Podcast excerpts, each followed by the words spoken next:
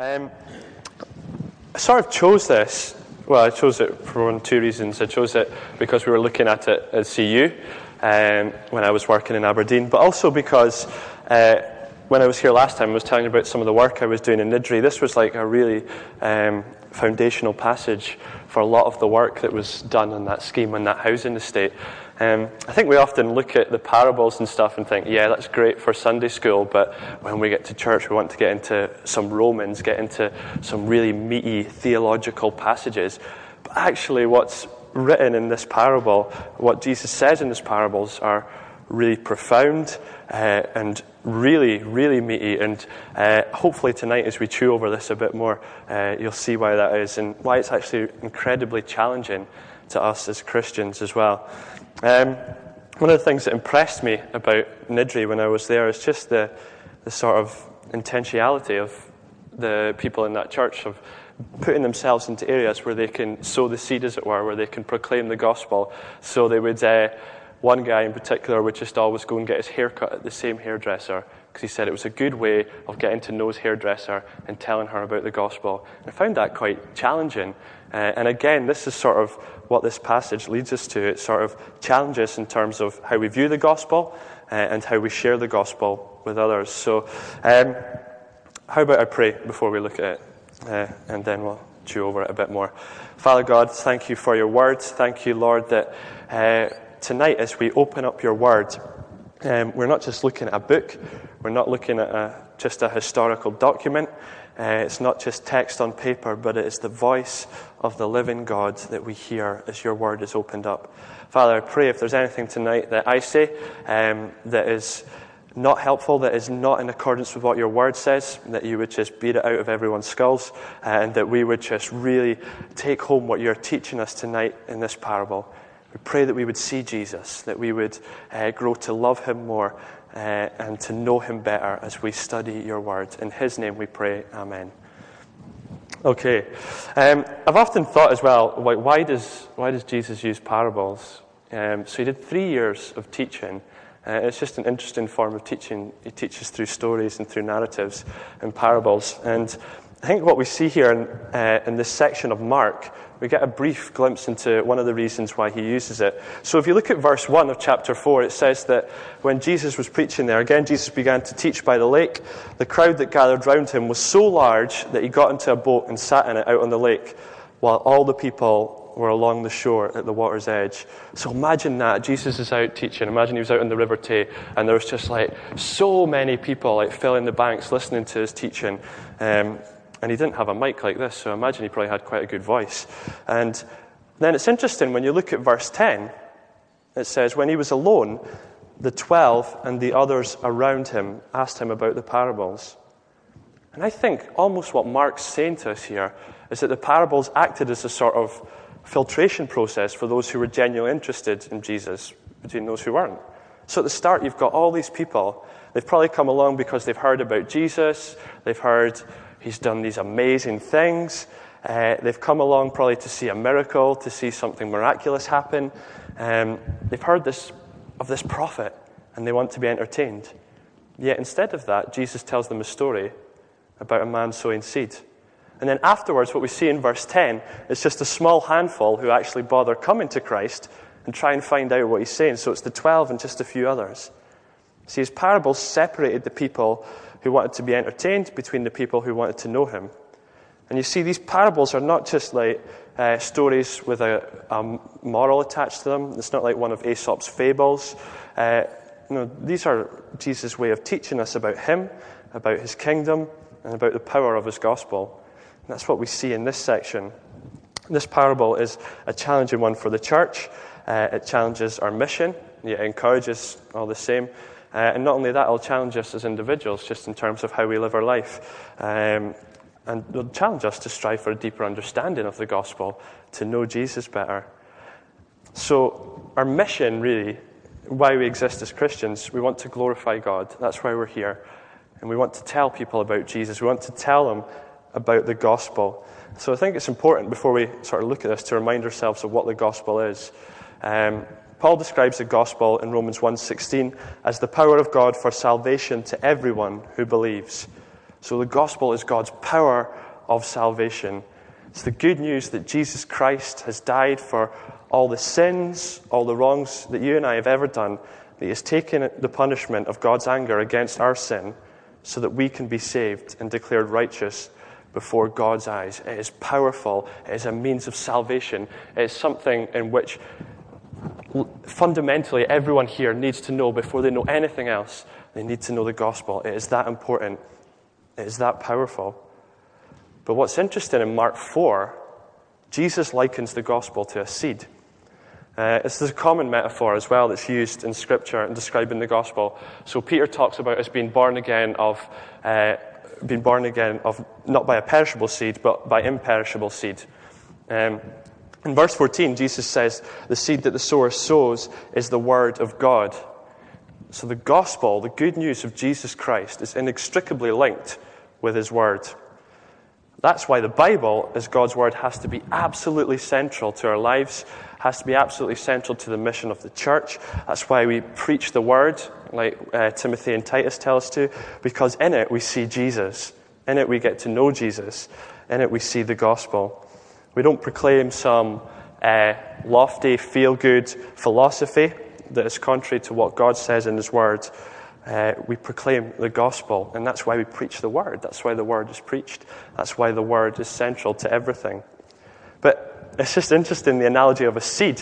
Uh, you know, you think of God's voice being really powerful, this idea of God's words, you know, breathing out universes. He just speaks and all this amazing stuff happens. You know, you think you could use analogies like, like lightning or, or a hammer, uh, something powerful like that. Jesus uses, like, and quite an apparently quite a weak metaphor. I think it shows us how God's gospel works, how God's powerful gospel works. It works through weakness, doesn't it? That's always been how God works. The universal symbol of Christianity is not a crown, it's a cross, an apparently weak thing. We see that Jesus, at his moment of apparent weakness, looking weak when he's hanging on a cross, the creator of the universe, was actually his greatest triumph, his greatest victory over Satan. The seed starts small, but it grows into a magnificent tree. And God's word can seem weak, but there is an unimaginable creative power contained in it. When someone hears and embraces God's word, it begins in them a powerful transformation and a radical change. The small seed brings new life. It gives insight and understanding uh, into who we are, it gives insight and understanding into who God is. And I love what C.S. Lewis said the gospel doesn't create nice people, it creates new people. That's what the seed, do, that's what seed does. Peter says it is imperishable, it's everlasting, it is eternal. Everything else will fade away, but the word of God will stand forever. As a church, just in St. Peter's. We want the people of Dundee to have that. We want them to have new life. We don't want them to become nice people. We want them to become new people. We want them to have the power of salvation. We want them to hear the gospel because that is the very reason why they exist. And we know that if they reject God, God will reject them. And so we strive to go out and seed, sow the seed of the gospel. We strive to go out and tell them uh, the good news of Jesus Christ because we know that it's the power of salvation. And you think that if that was the case, if we were going out, if it really is that powerful, if it really is that foundational, if it really is that joyful, that people would respond well. But what Jesus tells us in this parable is that people don't respond well. In fact, the majority of people don't respond well. So let's look at some of the different responses that we see uh, and that Jesus tells us of here. So, firstly, we have the seed that has fallen on the path. Um, it doesn't lie long before the birds come and snatches, snatch it up. And Jesus tells us in verse 15 that these are those who hear God's word and immediately it is taken from them. And the birds, he says, represent Satan. I find that quite interesting so these are people uh, who you meet that seem just completely indifferent to the truths of the gospel. They just couldn't care less, to be honest. These are people who are uh, just completely can react in a hostile manner, or more often than not, just in an apathetic manner. And think about colleagues, think about course mates, um, think about people you know uh, in school or at the workplace, um, who just when you try and tell them anything about Jesus, instantly shut off. In fact, anything about any sort of big question, they just don't want to engage with it. They just don't care. And if what Jesus is saying here is true, then that means that the reason they're doing so is because Satan is not letting the word sink in. So it's not just down to their own apathy or self interest, but ultimately uh, it's a spiritual battle. Ultimately, Satan is snatching the seed before it has a chance to gain any depth in their hearts. You know, we can be, I think when we often talk about uh, Satan, his angels, his demons, uh, it can be quite cringeworthy. It's like some people, sometimes we feel like we're talking about goblins or unicorns, some sort of mythical beings. And there's that great line in the film The Usual Suspects where he says that the greatest trick the devil ever pulled was convincing the world he didn't exist. Um, and I think sometimes we shy away from that. C.S. Lewis says that there are two mistakes that we can make regarding Satan and his angels. Firstly, we can become totally obsessed with them like we're seeing them in everything, like, oh, I've got a lazy demon attacking me.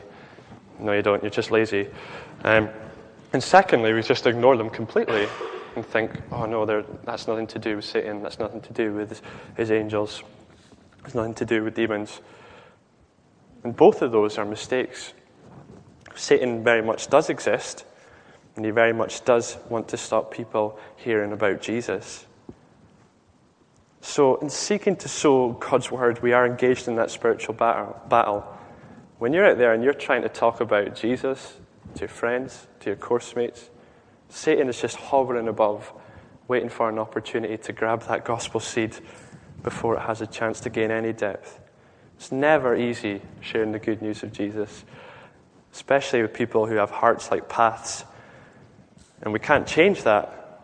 You know, we can't. We're powerless. But the good news is that Jesus Christ is the Lord of creation, He is the Lord over Satan, and the Lord of the resurrection, and He can change those hearts of stone. He can turn path hearts into hearts of good soil.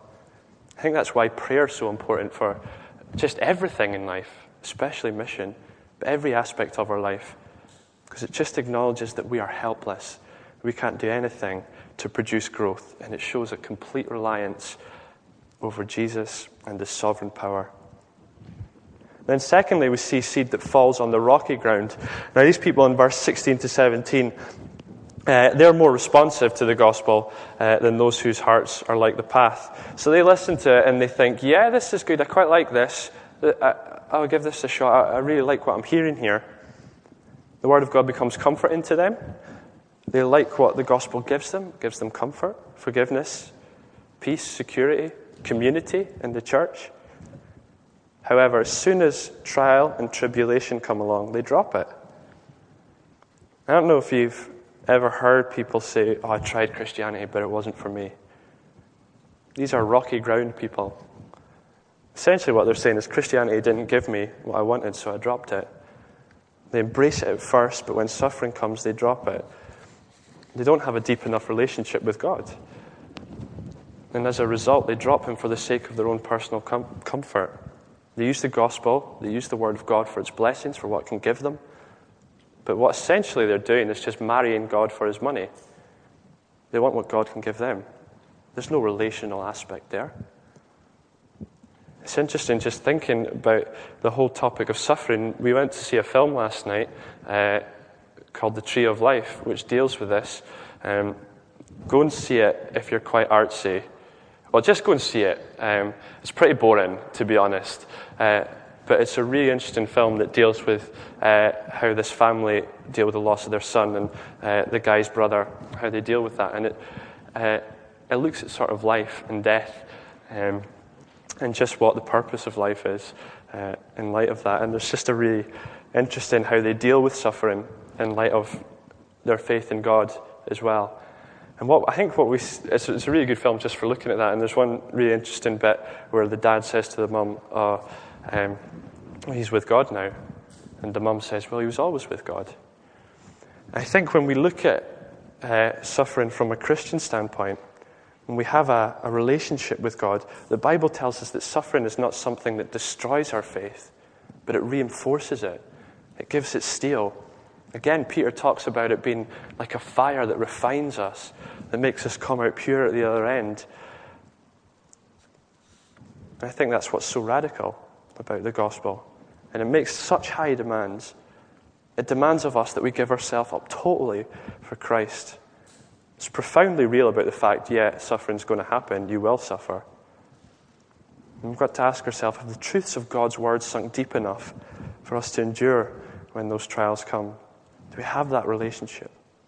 We do that by making God's word central to our life. Daily let ourselves be nourished by it. Daily let ourselves be fed by what is written in here. So that when those times inevitably do come, which they will, we'll have the strength to go through it and come out better at the other end.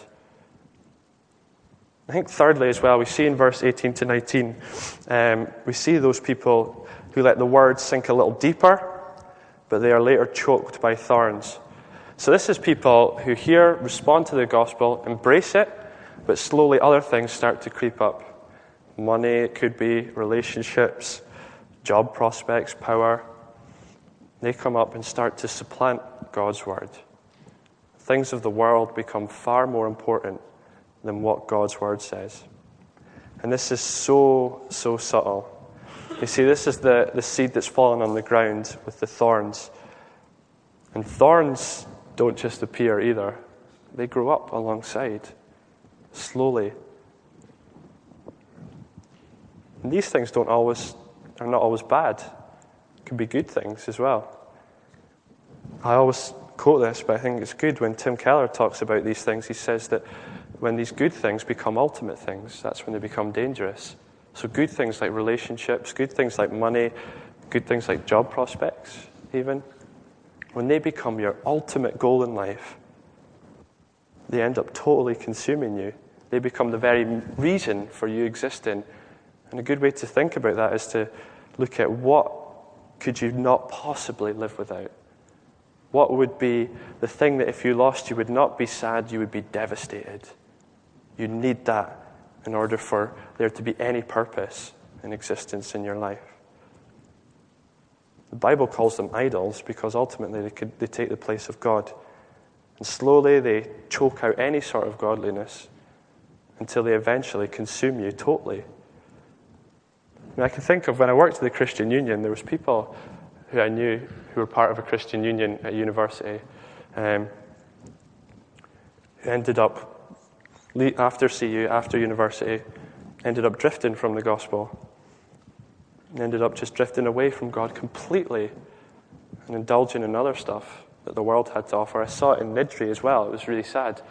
Um, one guy who was so uh, wanting to change, so adamant that he would become a Christian, um, and eventually just got consumed by his desire for drugs and just abandoning Christianity altogether. It's got to think, well, why is that? And often it's because their roots aren't deep enough. They don't want that relationship with God over their own personal desires. They decided to follow him, and it was easy to do so, especially in the context of a CU, of a Christian union. It's very easy to be a Christian there because you're surrounded by Christians. It's easy to do it in a church if we're surrounded by Christians all the time. But ultimately, it existed as nothing more than a comfort blanket in a social club. It wasn't a mission team for them. As soon as they were thrust out of it, they embraced worldly things over God. I'm not saying that's what can, what will happen uh, here, but you've got to think about how can you stop something like that. You see, the problem with all the soils, what we see is ultimately the problem's a depth problem. The word hasn't gone deep enough to produce any sort of fruit. It bounces off the path, it's on top of the rocks. It's not deep enough before the thorns choke it. So the solution then is to let it go deep, let it go deeper. Let the gospel be a reality, not some sort of far off concept that you think you know. Look at how the gospel affects every area of your life. Remind yourself of the gospel daily and ultimately be grounded in this book. You see, this is not just a this is not a manual for living. This is not just some uh, history book, like I was saying at the start in prayer. This is not just text and paper, but Hebrews says this is living and active Word of God. When you read it, you hear God's voice. God Himself speaks. This is God's Word, and this is where we learn about ourselves. This is where we learn about God.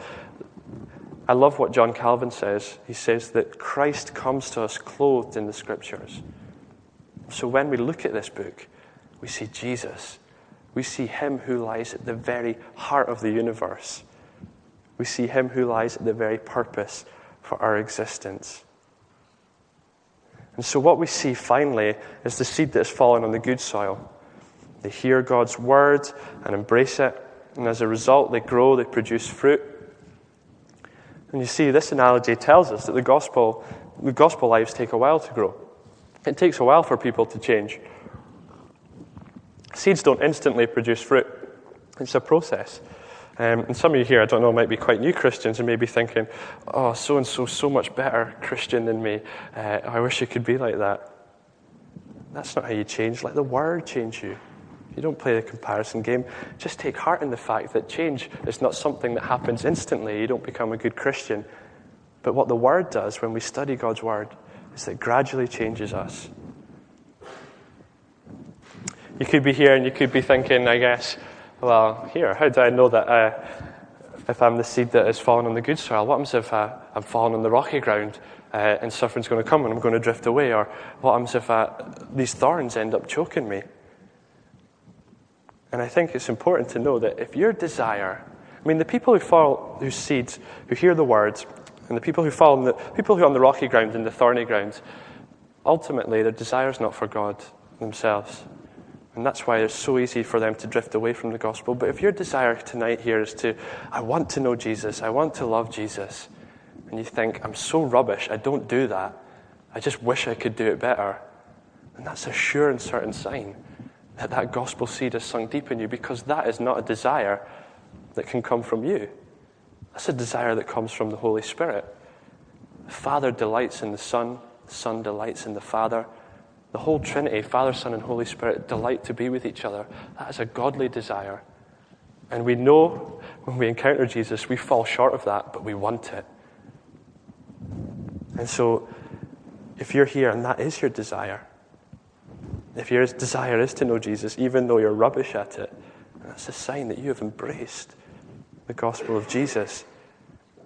And to sort of feed that desire, let the word sink deep, let it grow. See, religion's just totally the opposite. It's about racking up your outward moral performance. It's about, I do all these things so that God will accept me. It's a mechanical kind of growth that religion brings. You build up all these good things so that people see you and think, hey, there's a good person, but behind it, it's just the same person. You've just built up a mask.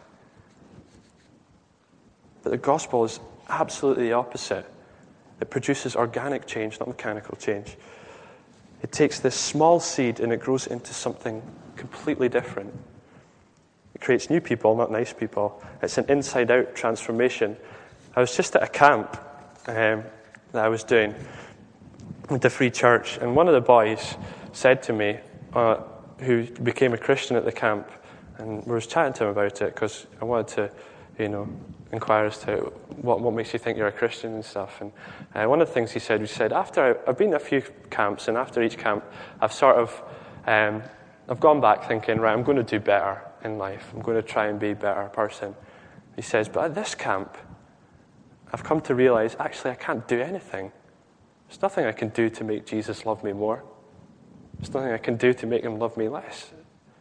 And it, he says, I just feel that that's what's happened, and I can, it feels so great.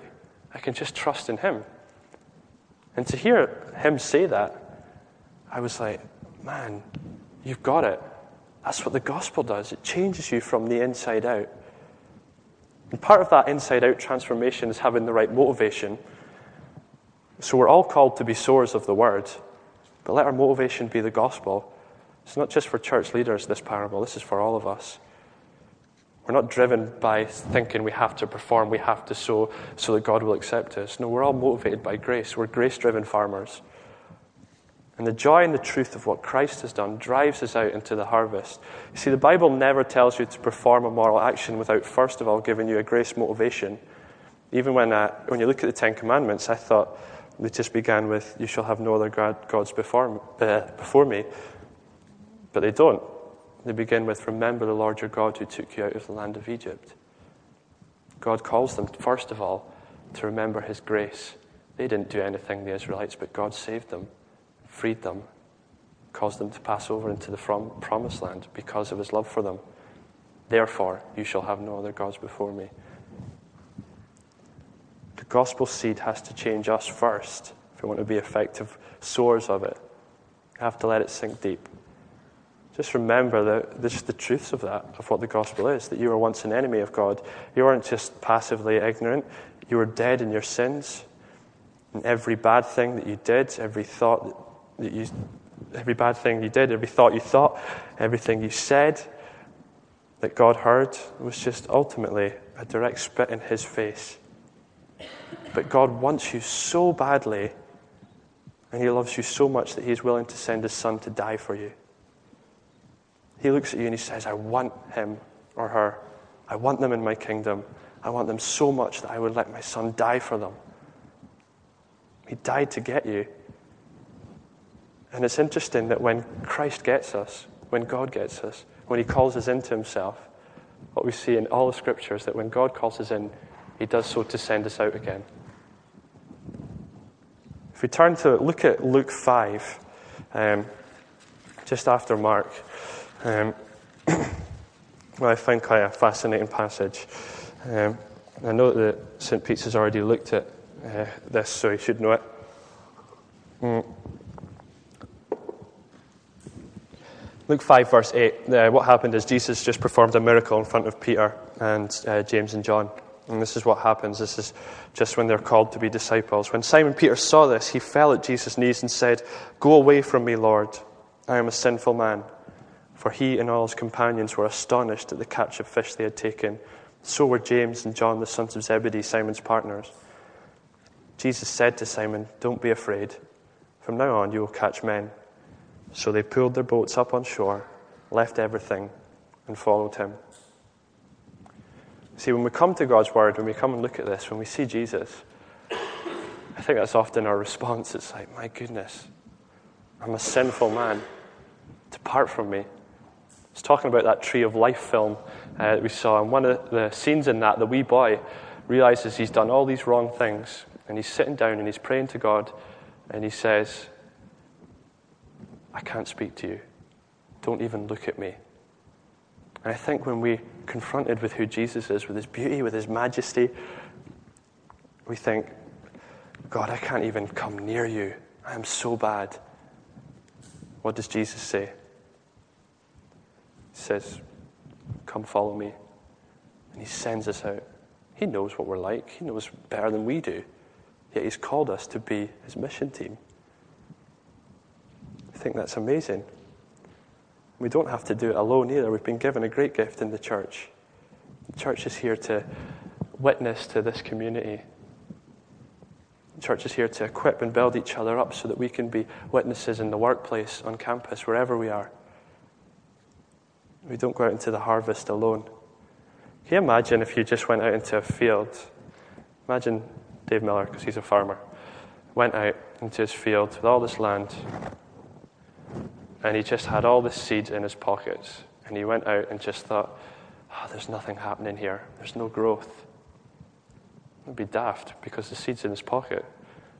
I think often we can look at Scotland or Dundee and be like, ah, oh, there's just nothing happening. This is such a secular country. It's just going to the dogs, whatever. And we're just keeping the seed in our own pocket as well. You know, the gospel is like a seed, and it often feels really weak when we hold it out. I've done talks, and I've just felt so weak in comparison, especially when you're doing them at university, at lunch bars. And it is weak, it's just a tiny seed and three out of the four soils reject it. But we can't despair when the gospel's met with hostility, apathy, or when people seem to like it and then just end up dropping it. In fact, Jesus says, expect it. And who knows what you may see in your work or your university. Could be the next Billy Graham out there studying medicine. Next Jonathan Edwards could be working at your local garage. That would be cool that seed in that individual that you spoke to can go on to produce a harvest 30 fold, 60 fold, or 100 fold. I had an amazing experience with uh, my auntie one time when I was asked to go up and work uh, up on a farm.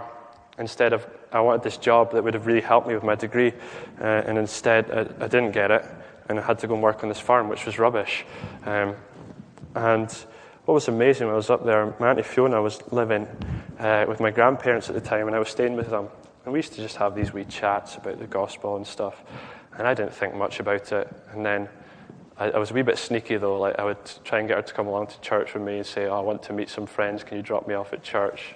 And I didn't know anyone at church, but I just wanted her to come along. And then sometimes, uh, you know, I put 170 Tim Keller sermons on her computer because I thought that would help. Um, you know, it was just like it was silly stuff, and we, we only chatted. She, I mean, Fiona didn't listen to half the stuff I said. Um, but it's interesting because I remember getting a phone call a few months after saying that she'd become a Christian, uh, and it was amazing. And she was just talking about some of the stuff and uh, just some of the chats that we had. And there was a lot of different things that led her to becoming a Christian. One of them was a Take That song, which I think shows how funny God's salvation is. Um, but we were talking about it, and what was interesting, at our baptism, a chef from her work was there who became converted at our baptism, and now they're married. And I was at a camp where them two were cooking. And I was hearing about the stuff that they're hoping to do in the community. The gospel is a seed. It just takes a word, but it just can produce this harvest that is amazing. And the encouraging thing to know is that we are sowers, not growers of the word. That will be devastating. We can't change hearts like we're saying. If you go out there thinking, I have to do this because I have to change people, that's not being motivated by grace. That's going back to religion. That's mechanical growth, not organic change. But God changes hearts. And that, that bit in Mark 4.27, isn't that brilliant? Jesus says, night and day, whether he sleeps or gets up, the seed sprouts and grows, though he does not know how. Gospel seed is working even when you're asleep. God is working. God makes it grow. And we don't rely upon ourselves. That's just a great thing that we just go out, sow the seed, and then we can sleep easy. And who knows what God will do and how He'll use it? It's totally down to Him. And the most important thing to remember in sowing and proclaiming the gospel and telling people about the good news of Jesus, the power of salvation, is that nobody is more passionate about making God's name great than God Himself. That's encouraging to know that even when we're speaking, even when it seems weak, God uses that for magnificent things. The Word of God is a powerful seed that can change even the hardest of hearts. And the Apostle Paul is probably the greatest testimony to that. He was probably the only one that could have succeeded in destroying the Christian church. And yet he ended up becoming its greatest missionary and evangelist and wrote half the New Testament. Radical change. Not only creative power, but recreative power. It's unmatched. Uh, one of my heroes, Martin Luther, was asked, and I'll sort of close with this quote. Um, he's, he, Martin Luther started the Protestant Reformation, uh, which was kind of a big deal. Um, and a lot of stuff came out of that. And he was asked how he managed to accomplish so much. And this is what he says. I'm just going to close with this quote I simply taught, preached, wrote, and wrote God's word. Otherwise, I did nothing. And then, while I slept, or drank Wittenberg beer with my friends Philip and Amsdorf, the word so greatly weakened the papacy that never a prince or emperor did such a damage to it. I did nothing, the word did it all. Let's pray. Father God, thank you for your word. Thank you that it's powerful. Father, thank you that by it we can know Jesus. By it we can learn about your gospel of salvation. By it we are encouraged. By it we are challenged as well, Father. I pray that every single one of us here would be rooted deeply in it. We'd be rooted deeply so that when idols come in our lives, as they constantly do, so that when suffering comes, as it inevitably will, we will have the strength to endure through it, and that this word will cause us to love Jesus more and to build our lives around Jesus. Father, may we seek to proclaim it. May we not become passive and dead, but may we become active in seeking to share the good news of Jesus with the people of this country who so desperately need it, with the people of this city. Father, help us and give us opportunities in the workplace. Give us opportunities with our friends and family who we know, who do not know you. Father, we want them to hear the good news of the gospel. Help us to understand it better so that we can be driven out to tell people about it, Lord. Help us to be motivated by your grace and by your love. And Father, may we just be people who are seeking for every opportunity to sow the seed, knowing that harsh reality that three out of the four soils will reject it. But help us to be joyful, Father, for the sake of your name and for your glory. Amen. You've been listening to a sermon from St Peter's Free Church in Dundee, the historic church of Robert Murray M'Cheyne. For more sermon content, please visit our website at stpeters-dundee.org.uk. That's www.stpeters-dundee.org.uk. For information and training on persuasive evangelism and how to share your faith biblically, please visit the website of Solas, the Centre for Public Christianity, at solas-cpc.org. Once again, that's www.solas-cpc.org. Thanks for listening.